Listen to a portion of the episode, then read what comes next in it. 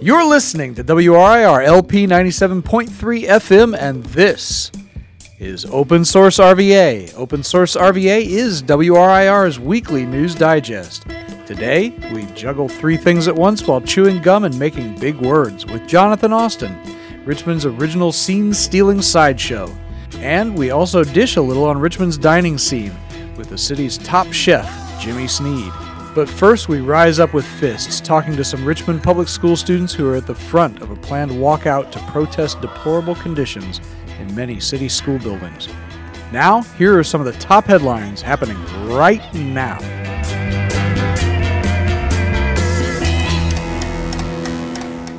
A heavy excitement weighed down the cold mountain air as 45 elk were brought in three large trailers to the top of a former strip mining site just outside of the small southwestern Virginia town of Grundy. The elk, some of them pregnant, were released into a three acre temporary holding pen where they will be observed by veterinarians for two weeks before being allowed to disperse into the wild. Elk have been extinct in Virginia and most of the eastern United States since before the Civil War. Large populations that once thrived in the Shenandoah Valley and the Blue Ridge Mountains vanished because of overhunting and habitat loss. Now Virginia joins a host of states, including Missouri, North Carolina, and Kentucky, that have implemented their own elk reintroduction programs. With the decline of the coal industry in Appalachia, new creative ways to stabilize the region's economy are needed.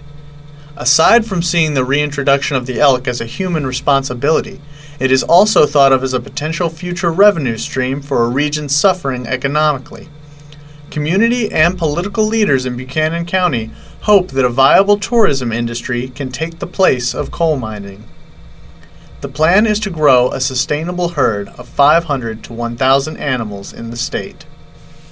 In other wildlife news, the Virginia State Fly Fishing Festival took place in Waynesboro on Saturday and Sunday. Hundreds of farm raised trout were released into the South River, and some of the sport's most prominent figures traveled from Virginia, from places like New York, Pennsylvania, and Montana to celebrate Virginia's dedication to reviving its rivers and streams. For Richmond Public Media, I'm Onofrio Castillo. frustration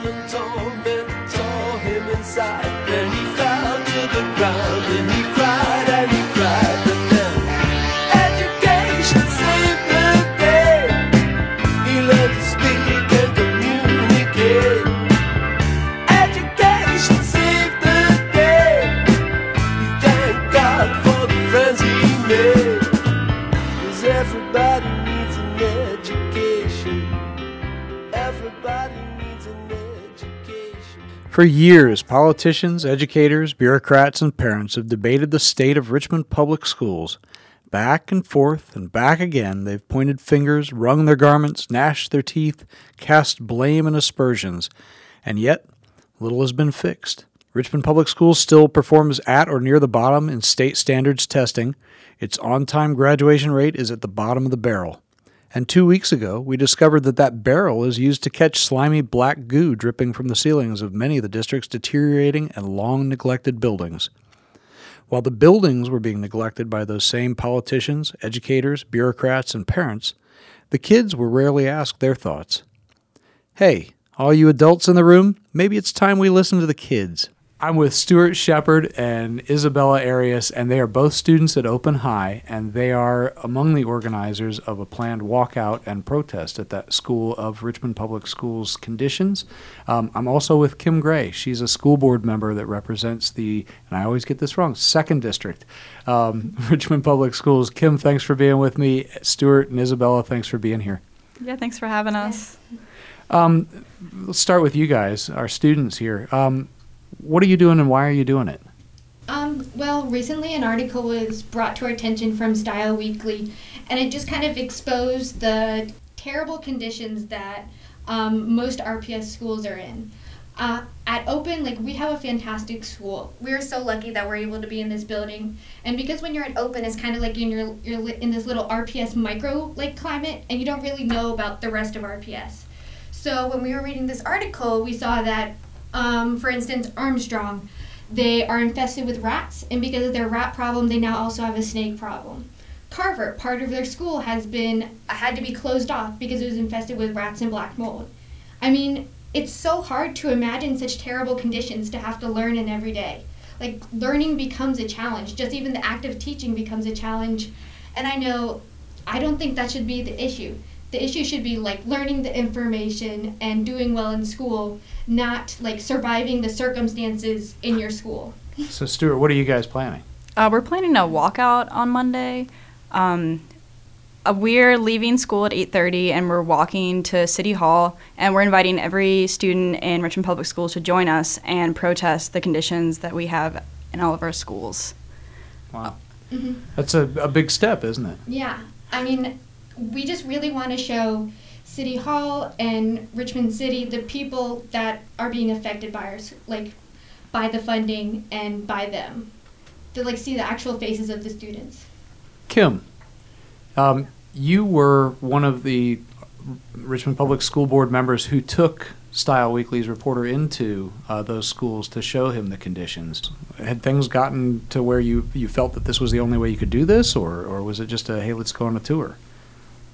Well, um, I just wanted to start to say thank you um, to the students who are brave enough to step up in solidarity with all the students of Richmond Public Schools. It's really commendable, and I really appreciate the efforts that are um, being put forward. And I know that um, it's never an easy choice, the civil disobedience piece of it, but um, I commend those students who are stepping up to help the whole system improve.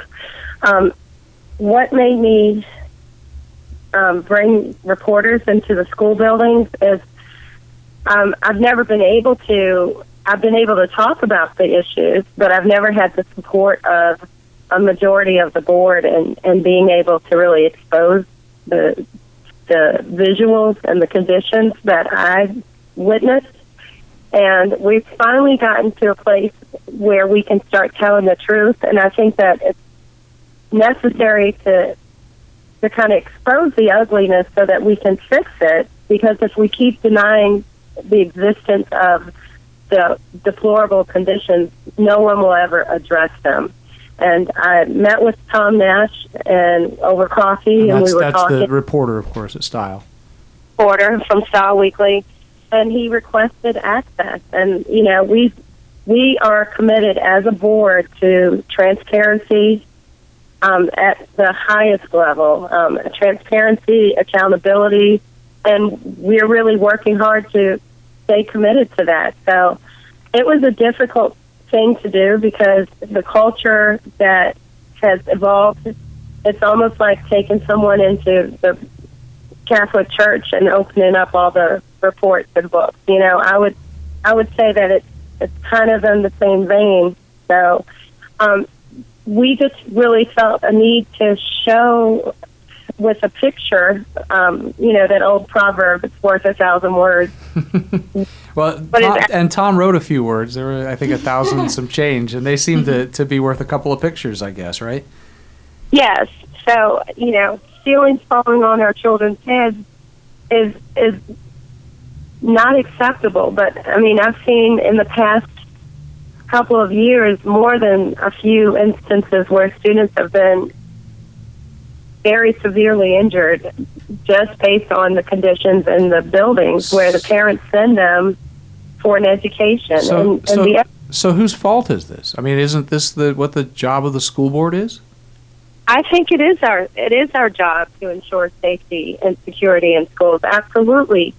Um, I think that it's hard to find fault and point fingers at anyone who, you know, if we were saying it's not a problem, then it'd be our fault. But if it's, you know, 30 years, 40 years of severe neglect of of our operations and maintenance, then it's really hard to narrow down, you know, where the communication broke and what happened. You know, feelings don't just start leaking overnight. Now, last year when the Fairfield ceiling was leaking, it should have been fixed, and we need to be held accountable because now it's in a position. We're in a position where it's it's a severe issue. Someone was hit in the head with a ceiling tile. So So, um, I- definitely ahead. issue, but funds to fix it. All right, and and real quick, back to Stuart and Isabella. What are you guys planning exactly? You're going to walk out. Yeah, um, we're planning on walking out of school and going down to City Hall. I mean, open as a group, we're planning on walking down to City Hall. Other schools, if they can, they can meet us there. I know there's also a problem with security in other schools. They can't just go walk waltzing out, or they'll like they'll get tackled by security guards. And we don't want anything like that to happen. Like we don't want to cause a disturbance. We just want our voices to be heard. So, how many of you are there at Open that likely are to participate in this? Right now, I don't know a number. I'm hoping for like a, most of our school to participate, but I I don't know if that's gonna happen. I mean, I'm we are doing our best to get as many people to participate as possible, but also I know students are scared to walk out of school and um and leave and like face the consequences with that. I mean, You you posted something on Facebook. Is how you're promoting this? Is that yeah. right? Um, I mean, in the past, social media has been like the way to get the message across. Yeah. So we thought that, like, especially to get to the students, because everybody has a Facebook. To get the message out there was Facebook was the best method. Yeah, and as of right now, we have about like 90 people saying they're attending, but the Facebook page has only been up for a few days now. But we're asking everyone to share the Facebook event, even if they aren't able to go, just so everyone who can see it will see it. And I know that transportation to City Hall will be an issue, and so I'm willing to shuttle as many people as I can from any school that wants to participate. And so, so people can contact. yeah, you my at- at my information's on Facebook, and you can either post on the Facebook page if you need a ride, or you can like send someone a message that's attending. And I'm willing to make as many trips as I possibly can because I want everyone to be able to participate. So, Kim, um, any school board members aware of this, and, and are you guys planning on attending, or what would your response to these kids be? I, I'm just hearing about it today. Um, I'm I'm hopeful that everyone exercises caution and safety if they're walking, you know, through traffic and things. I don't want anybody being injured. Um, I, I, as a former open high student, I participated in similar protests. um, I, I never paid that much attention to what was going on in other schools, so I think it's profound and it's an awesome thing that that open high students are recognizing that they have a, an advantage um, in their environment alone, you know, over other Richmond public school students, and and they are willing to say that. So I just want to make sure everybody's safe and secure. Uh, my day job has me in Northern Virginia Monday morning, um, but I will definitely be there in spirit, and I hope that the message is, is sent that you know this is an issue that not just school board versus city council or the mayor about the money in the budget. It's it's impacting everybody and, and our children the most. So we've got to find a way to to fix it. Okay. And uh, real quick, we do have a, a statement from the mayor's office um, regarding that budget, and uh, they have said essentially that they hope that the student body is fully informed about how this administration has been increasing school maintenance funds and overall school funding. Um, we also hope it is understood that the school administration needs to develop a plan of action, and we stand ready to work with them. Um, and I guess I probably should ask Kim for a quick response to that, and we have to keep it brief. Um, and then, um, Kim, thoughts on what their response is? I'm I'm excited to hear. Um, we have we have presented a plan to the mayor and city council for our facilities. Uh, our plan calls for almost a hundred million dollars in maintenance that has been neglected over the past several decades. So, I look forward to finding a solution. I mean, we have to move forward. We are responsible as a board, but we don't hold the the, the money. We don't have control over the money. So, short of us you know, putting our own tool belts on and climbing up on rooftops. We have to depend on city council and the mayor. Our our best laid plans are at their mercy. And just to finish off, uh, the last year's budget, uh, the mayor's office and city council approved uh, about $750,000 for schools maintenance. That was in the capital budget. And then this year, the proposed capital budget is about 5 million. So it's a significant increase uh, over a budget that was, uh, uh, what is that? It's about ten or $12,000 per school, I think. Um, the previous year, I guess it was, was a little bit more than that. But uh, so, um, anyway, guys, thank you very much for being with me today. This has uh, been with Stuart Shepard and Isabella Arias, and they're both students at Open High School who are leading a protest at that school against conditions in Richmond Public Schools, not just at their school. Um, I've also been with Kim Gray. She is uh, Second District School Board Representative um, and um, a former Open High School student as well. Kim, thanks for being with me, and Isabella and Stuart, thanks for being here. Yeah, thank you. Thank you. Thank you.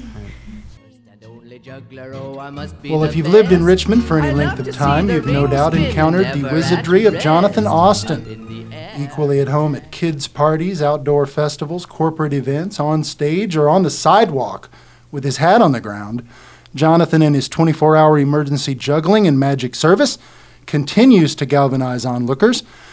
In fact, I saw him a few weeks ago at the Busker event downtown, and as usual, I hid in the back. In addition to juggling knives, fire sticks, and other jagged bric a brac, often on top of a unicycle, Austin infuses his dangerous physical astonishments with quick witted asides and Rodney meets Rickles repartee. Over the course of his career, he's performed at the White House, the Kennedy Center, Walt Disney World, and on several cruise ships. With Jonathan Austin, you don't just get a, a juggler, you get an act. And he's been in Richmond's orbit for so long, one often wonders if we aren't taking Jonathan Austin for granted. Should he, in fact, go away? Uh, no, he shouldn't, actually, because he's an integral part of the city. For one thing, he keeps the local fire stick industry in business. And he's here with us to juggle on the radio.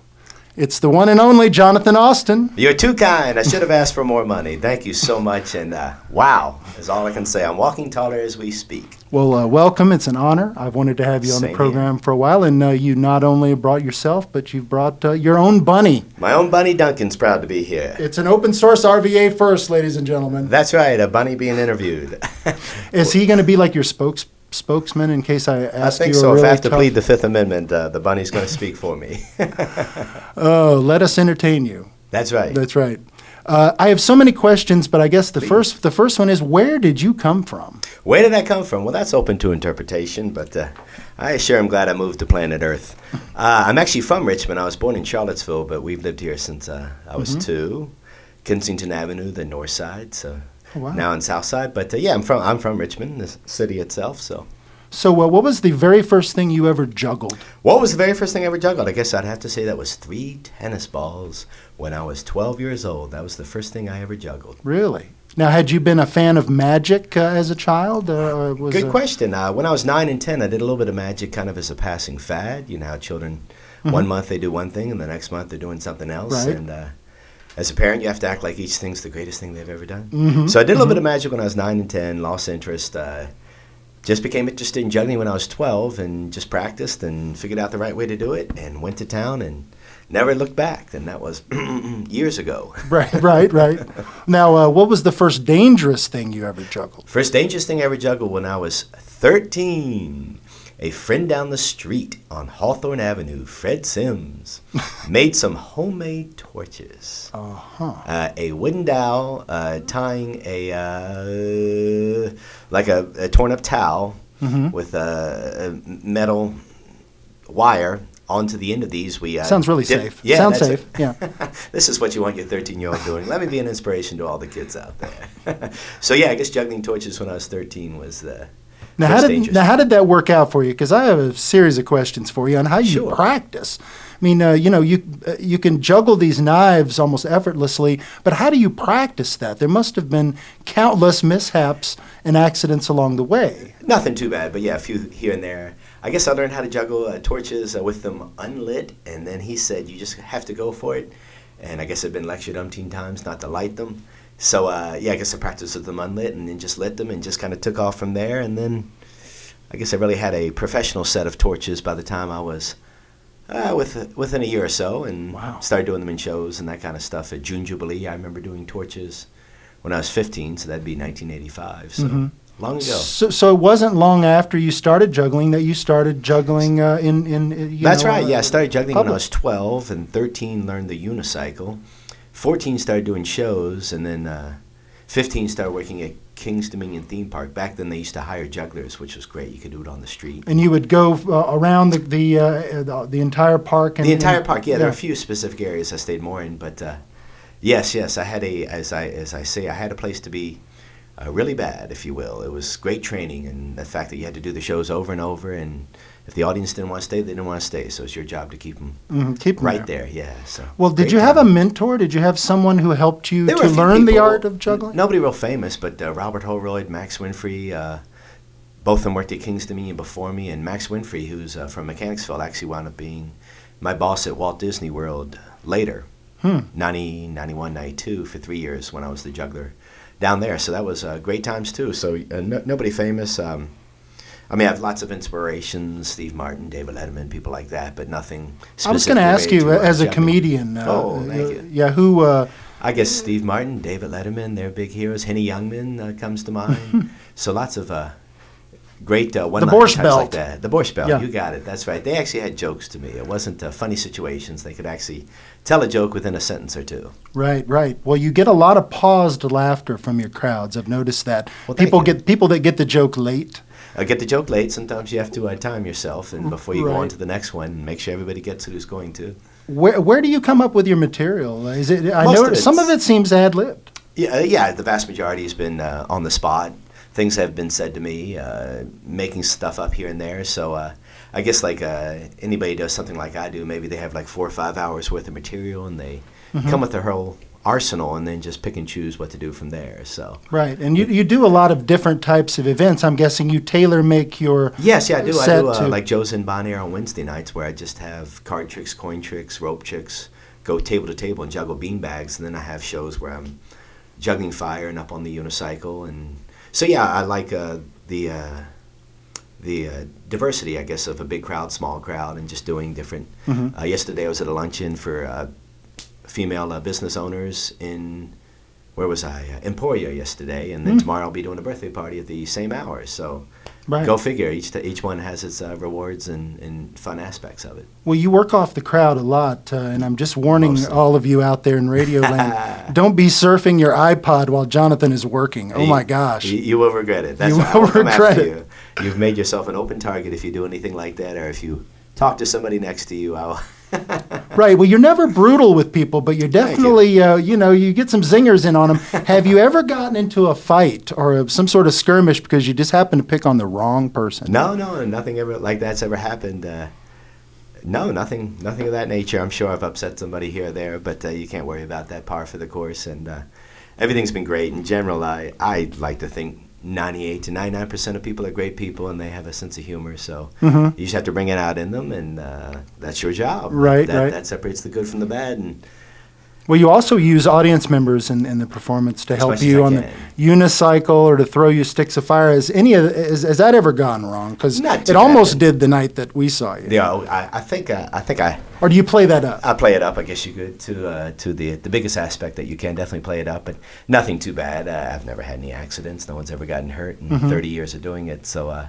so it's a good thing. Yeah. Well, sort of a similar question to as before. How are you able to be the comedian, ride the unicycle, juggle the fire? How are you able to do all of that at once, and how did you practice that? Sure, multitasking, right? The first man ever. that goes to all the moms. Multitasking that could go very wrong. That could go very wrong.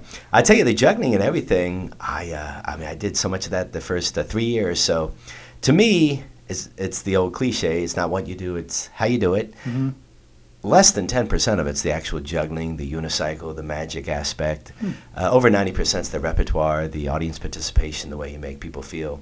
So, um, I've seen many great technical jugglers that can put you to sleep in thirty seconds, and I've seen some that can't really juggle that well, but they're so entertaining you can't keep your eyes off them for an hour. So. Right, right. It's just the way it goes. So it's uh, once again not what you do; it's how you do it, and less than ten percent is the actual technical aspect, the Mhm. uh, physicality of what you're doing, if you will.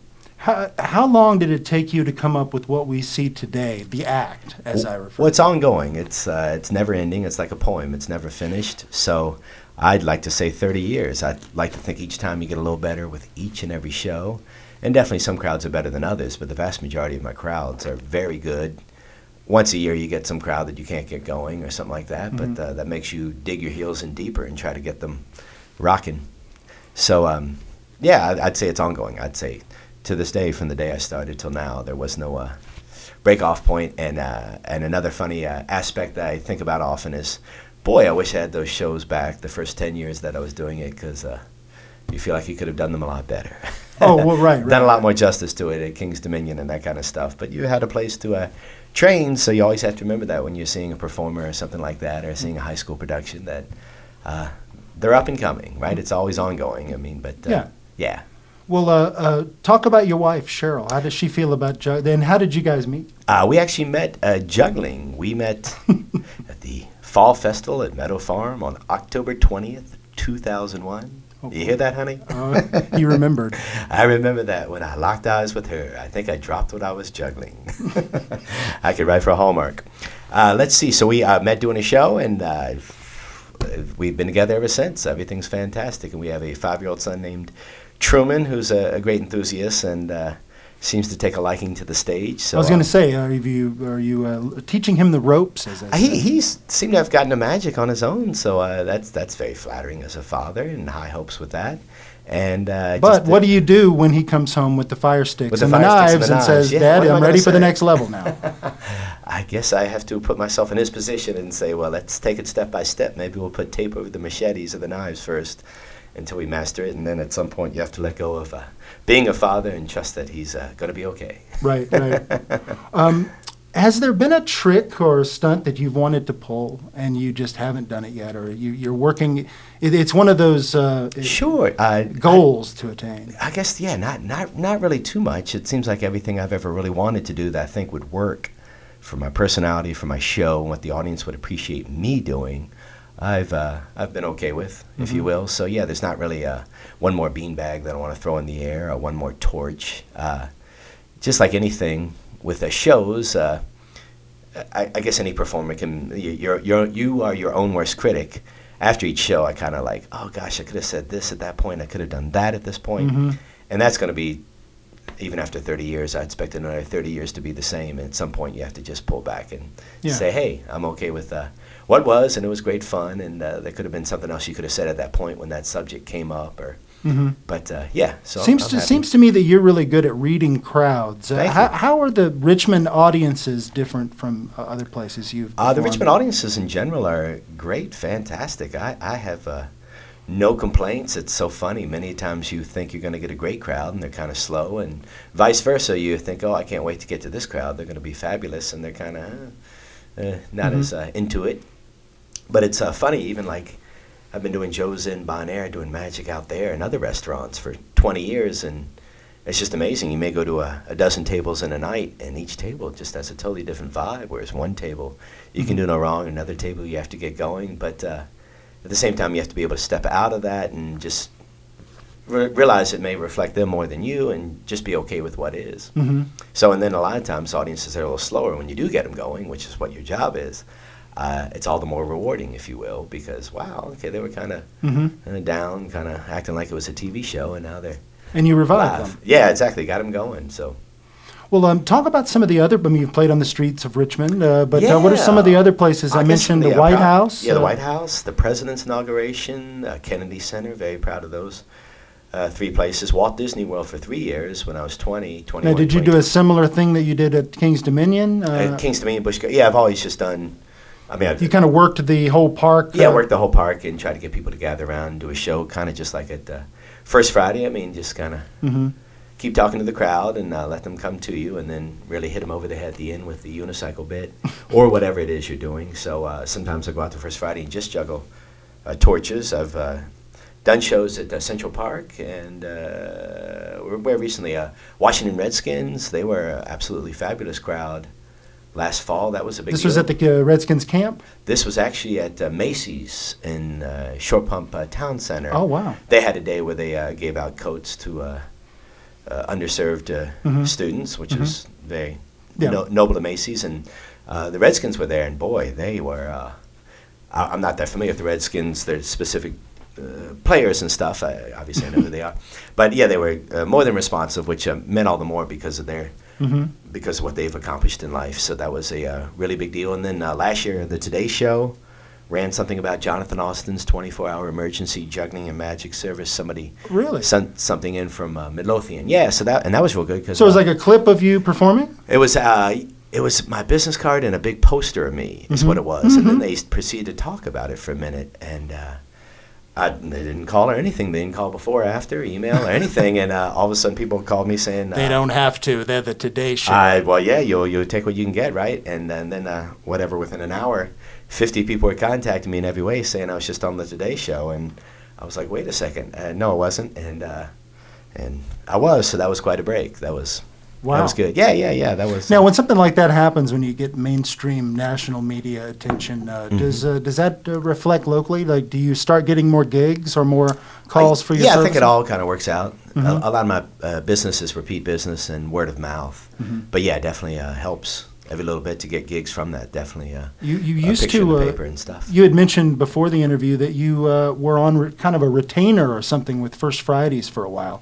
I how- was, yeah, yeah. So and uh, hopefully, uh, yeah, when I can make it out there. How uh, often does that happen where someone just says, "Hey, we want you to just come into our event uh, every every month and just"? Oh gosh, I guess there's several places like that. So uh, I guess it happens some, but uh, Mhm. Often enough, I guess you could say. So uh, yeah, definitely in, and then there's lots of places that I go to each year. So I have to uh, change the act around, which is good too. So everybody wins, and it's neat. I do like uh, I like meeting new people and seeing new crowds, and there's definitely a big plus with that. But at the same time, it's also neat to uh, know your crowds Mhm. intimately, so you recognize them and know their names and know what uh, what they like and Can you can you read a crowd automatically? Like, okay, your act starts and you're looking around, you've got all the faces watching you. Are you able to then do it, or is it something that has to happen throughout the performance as you? I like to think I can read them pretty fast. I'd say within a minute or two, there's some sort of rhythm Mm-hmm. to the crowd, and you figure it out. I mean, it is ongoing till the end, but uh, definitely uh, you figure it out. And like I said, some crowds, uh, like yesterday, the ones, the one in Emporia, I'd- none of them had seen me before, and uh, they were instantly open to it. So just you, you could do no wrong. And then other Mhm. crowds, okay, what's up with this guy? Is he new in town? And then have to work it a little bit and prove your chops. And uh, I Mhm. respect that too. So Do you have to gauge uh, your um, sort of your danger level of what you want to do with the event Oh, that you're doing? ongoing. Yes, yeah, definitely. Uh, Yeah, the dangerous- Maybe some places that say, "Hey, uh, Jonathan, don't bring the fire sticks." don't bring the fire sticks. Don't do those inside. So yeah, definitely. Yeah, I don't do the fire too too often. Uh, I do it some at parties and stuff like that. But yeah, you definitely want to gauge that and machetes and uh, level of jokes and. hmm I mean, I do some uh, double entendres and innuendo humor uh, for adult crowds, and uh, that goes over real well. Mhm. And so, yeah, you have to gauge that, and you don't want to offend anybody, uh, uh, put anybody off, if you will. So Right, and then then I guess you have to modify that when you go and play like you a, do like, a, children's party. a birthday party. It's totally being silly and uh, rated G and all that. So you uh, Mhm. adjust accordingly, and uh, I like to think uh, I do okay with that. So that's Um, uh, you've also uh, you've you- you're uh, you've also been a master of ceremonies. Yeah, lots of events uh, here and there. Yeah, auctions, uh, master of ceremonies. Uh, Are you comfortable with that without the magic? Oh, without without doing the actual magic or juggling. Oh, yes, very much so. Yeah, especially when you can play off the crowd or introduce the next act. Mhm. Yeah, I definitely do uh, some of that, and sometimes I work in the juggling and magic with it. So it just depends. But uh, Mhm. yeah, definitely, uh, definitely love to do that. And a lot of times that comes from uh, having done an event for them. They're like, "Oh, we'd like for you to come back and Right. host the auction, host the talent show." Or Yeah. Also, you're what's this about? You're an auctioneer as well. do some of that as well when need be. Yeah, Uh, auctioneer Do you have just your? Do you know the uh, auctioneer style, the fast-paced rhythm of the? I, I know it somewhat. pattern? Yeah, but it's more about emceeing and. Uh, but yeah, I definitely have done some auctioneering, so it's Right. good. Yeah. Well, uh, uh, talk a little bit about where we can uh, see you in the coming weeks. Well, Uh, let's see in the coming weeks. Um, let's see. This Sunday, I'll be at uh, Forest Hill Park for Family Day. Sunday the twenty seventh, Sunday the twenty seventh, just uh, yeah, a couple days away. And- so really looking forward to that. and I'll the French sh- Food Festival. French I Food? Festival the following Saturday from uh, twelve o'clock to three o'clock. Uh, oui, oui, Ashanti using uh, Bon Jovi. How many French jokes are we going to hear at that? That's day? right. How many French jokes? Are we Or gonna Jerry do? Lewis jokes. Ah, that's right. No, you will never let You're the. French forget that they Uh-huh. love Jerry Lewis. I, they, they, they have taken a liking to him, that's for sure. so, uh, anything else uh, coming up? Ah, let's see, all sorts of stuff. I'll be at Broad Appetit. I'll be at Dogwood Dell, June 29th, looking into the future. That was just scheduled. So, uh, all sorts of July 4th, I do some stuff around town, including a Meadow Farm, do something out there. So, Mhm. uh, please look out for me. Are, are you pretty much performing every day, pretty much Oh, somewhere? gosh, let's see. Uh, I guess maybe I do uh, 300 shows a year, something like that. So Mhm. it just depends. Some days are busier than others, but uh, yeah, it works. It works itself out. Doing something at a school or something like that. Usually during the week, it's a little more uh, low key, and the weekends tend to be a little bigger. But it all works. And Mhm. it's all great fun. I have never had a bad time doing this in 30 years. If people want to learn more, they can go to jonathanaustin.com. Please do, Jonathan Austin, or Facebook me. Um, He's Facebookable. hey, Facebookable. I've been called worse. And remember, don't be surfing that iPod when he's working. Okay? Exactly. I will lay into you. you are free. You are listening to Open Source RVA. I'm Don Harrison, and I've been speaking with the great Jonathan Austin, juggler, magician, MC, auctioneer, leader of men. For more on Jonathan and where you can find him and his amazing feats in the coming days, you can go to jonathanaustin.com. Hey, thanks for coming, Thank you so much. It's been an absolute pleasure, and I appreciate you having me here, Don. and, and your bunny as well. And Duncan's happy too. he hasn't crapped once the entire time. no, no, no. He's trained. Support for WRIR comes from Style Weekly, Richmond's alternative weekly for news, arts, culture, and opinion. This week's edition is now on newsstands and at styleweekly.com. But me and my homies, we mostly care about food. Got spots to peruse and never choosing McDonald's. I'm talking nows, cheesesteaks, dinos, and chinos. On Jimmy Sneed is a legend in Richmond dining, and his equally legendary Shockoe Slip restaurant, The Frog and the Redneck, was one of the first true fine dining experiences many Richmonders had back in its heyday before the turn of the 21st century. Always an original and always opinionated. Sneed's hardly stayed quiet since Frog closed. Blowtoad, his Carytown pizzeria, was short lived, but it made an impression. What also always makes an impression is Sneed's commentary. He's got an upcoming piece in Style Weekly using a recent Times Dispatch dining review screed about bad service as a jumping off point. For Sneed, the trouble is the service in town, but it's also the owners, and the diners, and the chefs. The names in this interview have been bleeped to protect the innocent. I'm with Jimmy Sneed, the famous Jimmy Sneed. Once Infamous, The infamous Jimmy Sneed. Um, he's, of course, the former owner proprietor of Frog and the Redneck, and uh, he's man about town um, who kind of knows the industry. Um, and Jimmy, thank you for being here today. Oh, my first of all. pleasure. It's a big deal for me. I got a haircut, wearing my special boots. For radio, your radio boots, Yeah. they look good.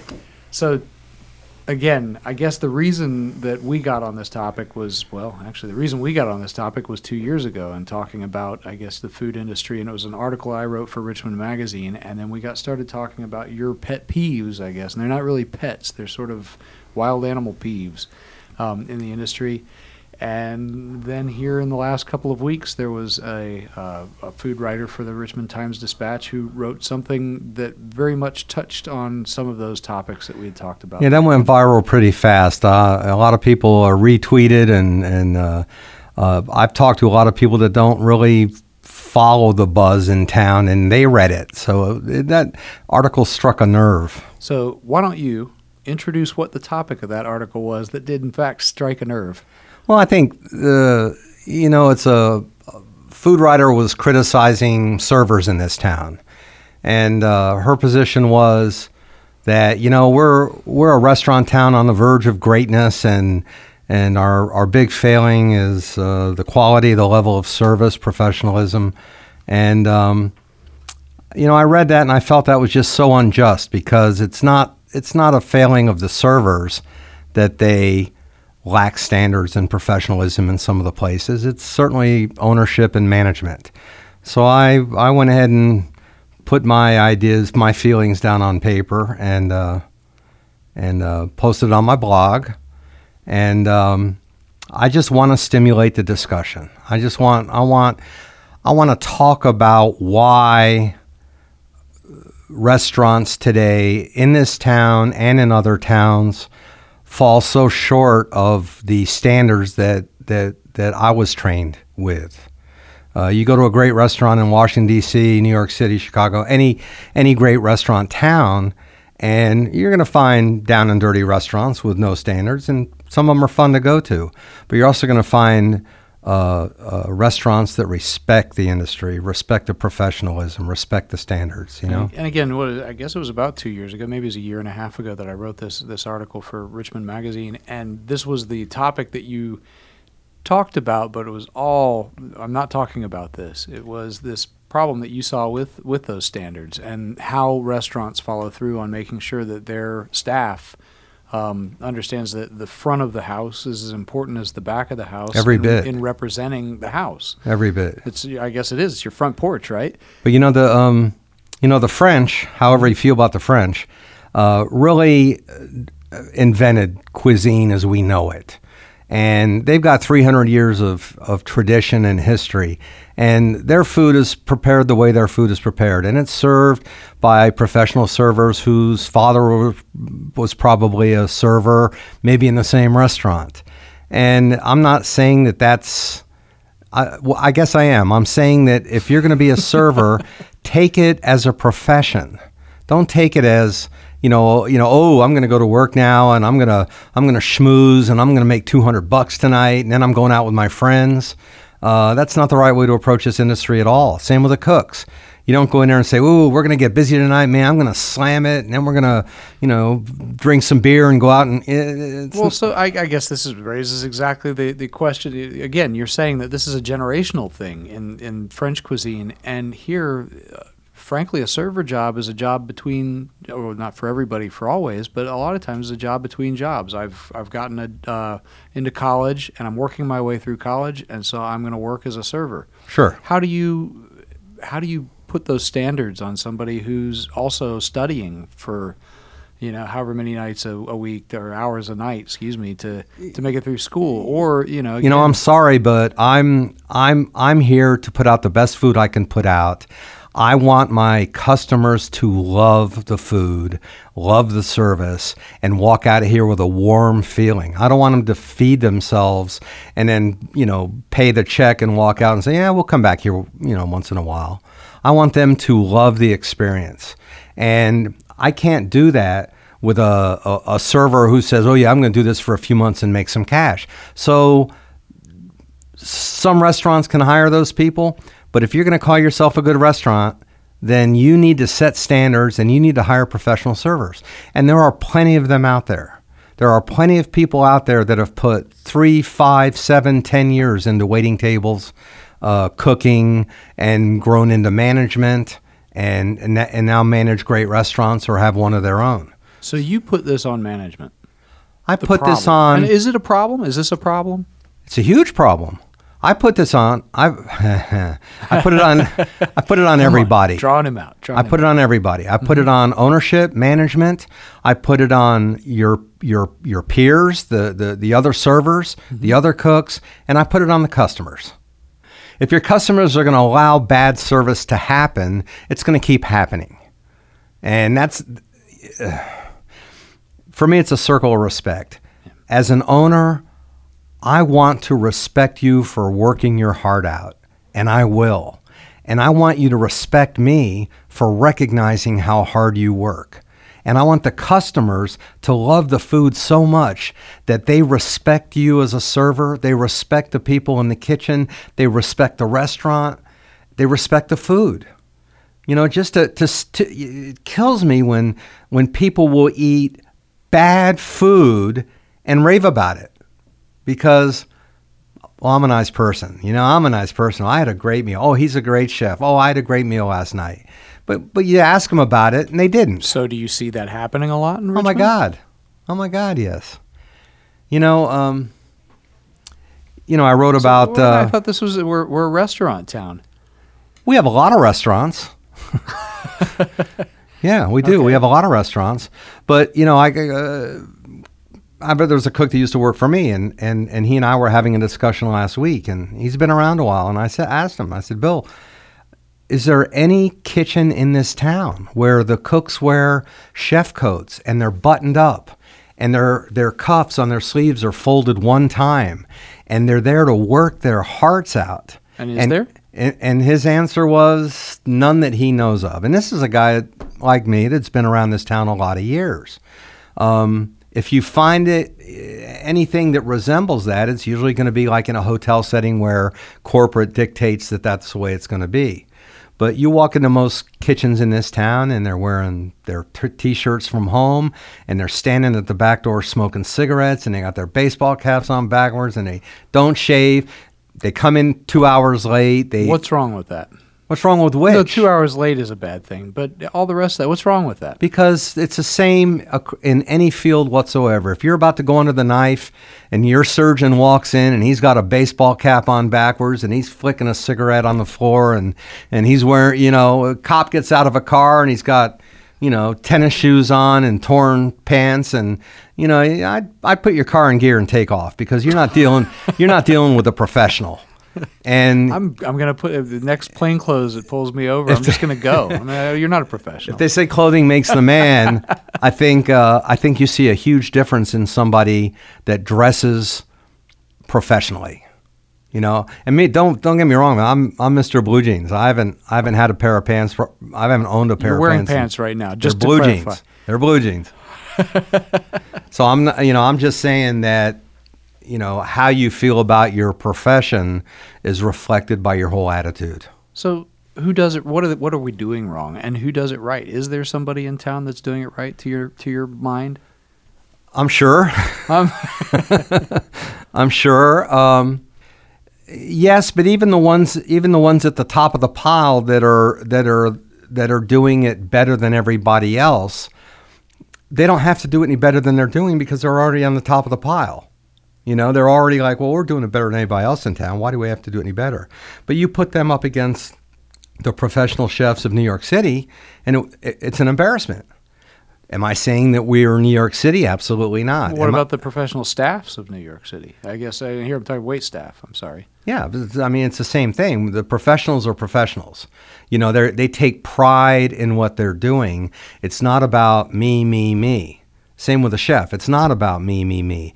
It's about it's about coaching a team. It's about working together every night to put out the best product you can possibly put out. And when you do, then at 10 o'clock or 11 o'clock, it's high fives all around the kitchen. Let's clean up and come back tomorrow and do this again. You know, I, I, I, I think I'm, I I think it's safe to say every restaurant I've opened, when I've interviewed cooks, there's a, a, a, a majority of them are looking to get out of where they are because they want higher standards. Huh. I mean, you know, I, you, you, So so in other words, what you're saying is that the talent in this town does want this. It wants standards. Absolutely. When people I know and love and trust in this industry say, I can't find good waiters, that's crazy talk. I can't find good cooks, that's crazy talk. What you need to find is good people that care, that want to be better, that want to be passionate about their work, So that want to learn how to do a better job. So clearly, this article, and the the the, uh, the one that ran in the Times Dispatch, struck a nerve, as you said, went viral. It went viral for you. It became a virus. I'm the virus. You're the virus. When we talked after that, and you know, I, I think I texted it to you or forwarded it to you somehow. What came out of your mouth when we talked afterwards was you were going through exactly what we talked about before. It's it's this the problem. Waiters is is touching their face. They're they're fixing their hair. They're picking their teeth, and then they're coming right to your table and serving you. Oh my God! Uh, yeah, I, I was at uh, I was at the bartender had this big wad of hair on her head, kept falling down, so she'd pick it up and put it back on her head, and and meanwhile she's pouring drinks and and handling glasses and taking money, no thought of washing her hands, no thought of washing her hands. So she walks to the end of the bar where she has a plate of food and a glass of water, and she fills up her mouth with food and comes back to center bar chewing her food, waiting on customers. And this went on for 15 minutes. And the guy I'm sitting with, I go, hey, look at that, Shell. He goes, what? I said, the bartender. She keeps walking to the end of the bar, filling her mouth, coming back and waiting on people right in front of everybody. He goes, oh, I never, I didn't notice. So this is the circle of respect you were talking about. We don't expect it. Well, now you have a situation where she she doesn't have enough pride not to do it. The other servers don't have enough training or sense of responsibility to walk up to her and say, "Hey, Dora, you can't do that. You've been you've been playing with your hair. You've been scratching your face. You're eating food in front of the customers. You can't do that." So the other waiters aren't saying it. Managers walking the floor. He doesn't say it. Customers are sitting there having a good time. They don't even see it. It's right in front of them and they don't see it. You know why they don't see it? Because it happens everywhere.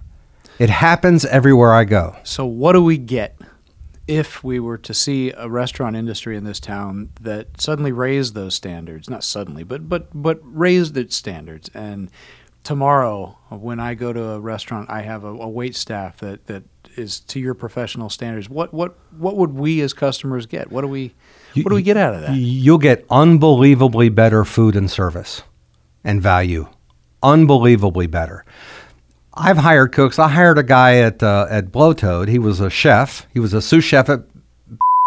He'd been there three years. Prior to that, he was nine years at. Nine years at. Three years at. He's using the same knife to cut meat and fish. Okay, in our industry, you've just killed people. You have just killed customers. You know, he dropped something on the floor, he'd pick it up and put it on his cutting board. I'd eat it. So, you would eat it. You would eat it and not did. know. I probably did. and not know. that was me.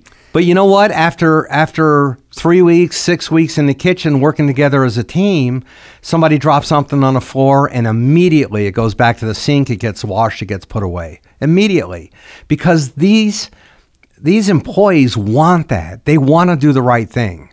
But a, if you don't show them, and then b, if you don't care, if you let them, they're gonna they're gonna take the easy way out. So I guess the final question that I'd have is: Is this holding us back from being a food town? Oh my God, yes. Oh my God, yes. You you have cooks that don't know the basic uh, sanitary procedures. You, ha- you you walk into a walk-in refrigerator, and instead of having you know the meats over here, the fish over here, the produce over here. It's like it's it's a complete uh, cluster mess, you know. So that when you walk in, it's like it's like who who's organized this kitchen? You know, there uh, uh, Max's that just opened up not long ago. Uh, one of my former chefs went there uh, to apply for a job, and he sat there through lunch for an hour to watch him work. He said it was unbelievable. He said it was filthy. He said the cooks were talking back to the chef who hadn't been there very long, a few weeks. Uh, they were rude. The waiters and cooks were getting into arguments. Uh, I got news for you. These are not cooks that care whether your fish is smelling a little funny or not. They don't care. They're going to throw it in a pan, they're going to throw it on a plate, and nine times out of 10, the customer is not going to say anything about it. So yes, you you put professionalism, you put high standards, you infuse restaurants with pride and passion and respect, and you will see the level of food, the level of service, the level of professionalism skyrocket. Immediately. It happens very fast. So that's when we're a food town. That's when we're a food town. We were a food town when me and and Ed and Dale and and and uh, Joe can sit down and say, "Hey guys, I had a great meal at so and so last night." Oh, I had a great meal at so and so. You know, and and and you can say, "I got friends coming in town. Where should I go?" Well, have you tried such and such? It's really good. They don't do that. You know, if I if I call up one of my peers and say, "Hey, I've got friends coming into town. Anything anything new out there I should try?" Yeah, not so much. So real quick, just to clarify, all those names that you used are, are the names of the not so innocent who who you consider your peers in this town. They're not just random Eds and Dales. Uh, and these are the guys that just don't see anybody that they want to send folks to. you know, uh, DC, you, you got 20 restaurants that you want to try. And here, you, you know, you, you almost don't want to, you don't want to, you don't want to frequent restaurants that fail to uphold standards. Boy, you're- don't want to go to a, a mediocre restaurant. You're going to make us all food snobs with this, Jimmy. I hope so. but you know, it's like anything else. It's like, uh, you know, I was working with uh, Kevin Healy at the Boathouse, and he called me up one day and he said, he said, damn you. I said, what? He said, well, I've been meeting with you for weeks now at coffee shops, Globe Hopper. He says, now I can't drink Wawa coffee anymore. He said, I was fine with it for 15 years. and now I can't stand the stuff. And- And that's the way it works. Once you're exposed to something that's really good, We're gonna get hooked. you're going to get hooked. Absolutely. Jimmy, thanks. won't for take being long. here. Jimmy Sneed, the famous, the infamous, the always Jimmy. And now you know why.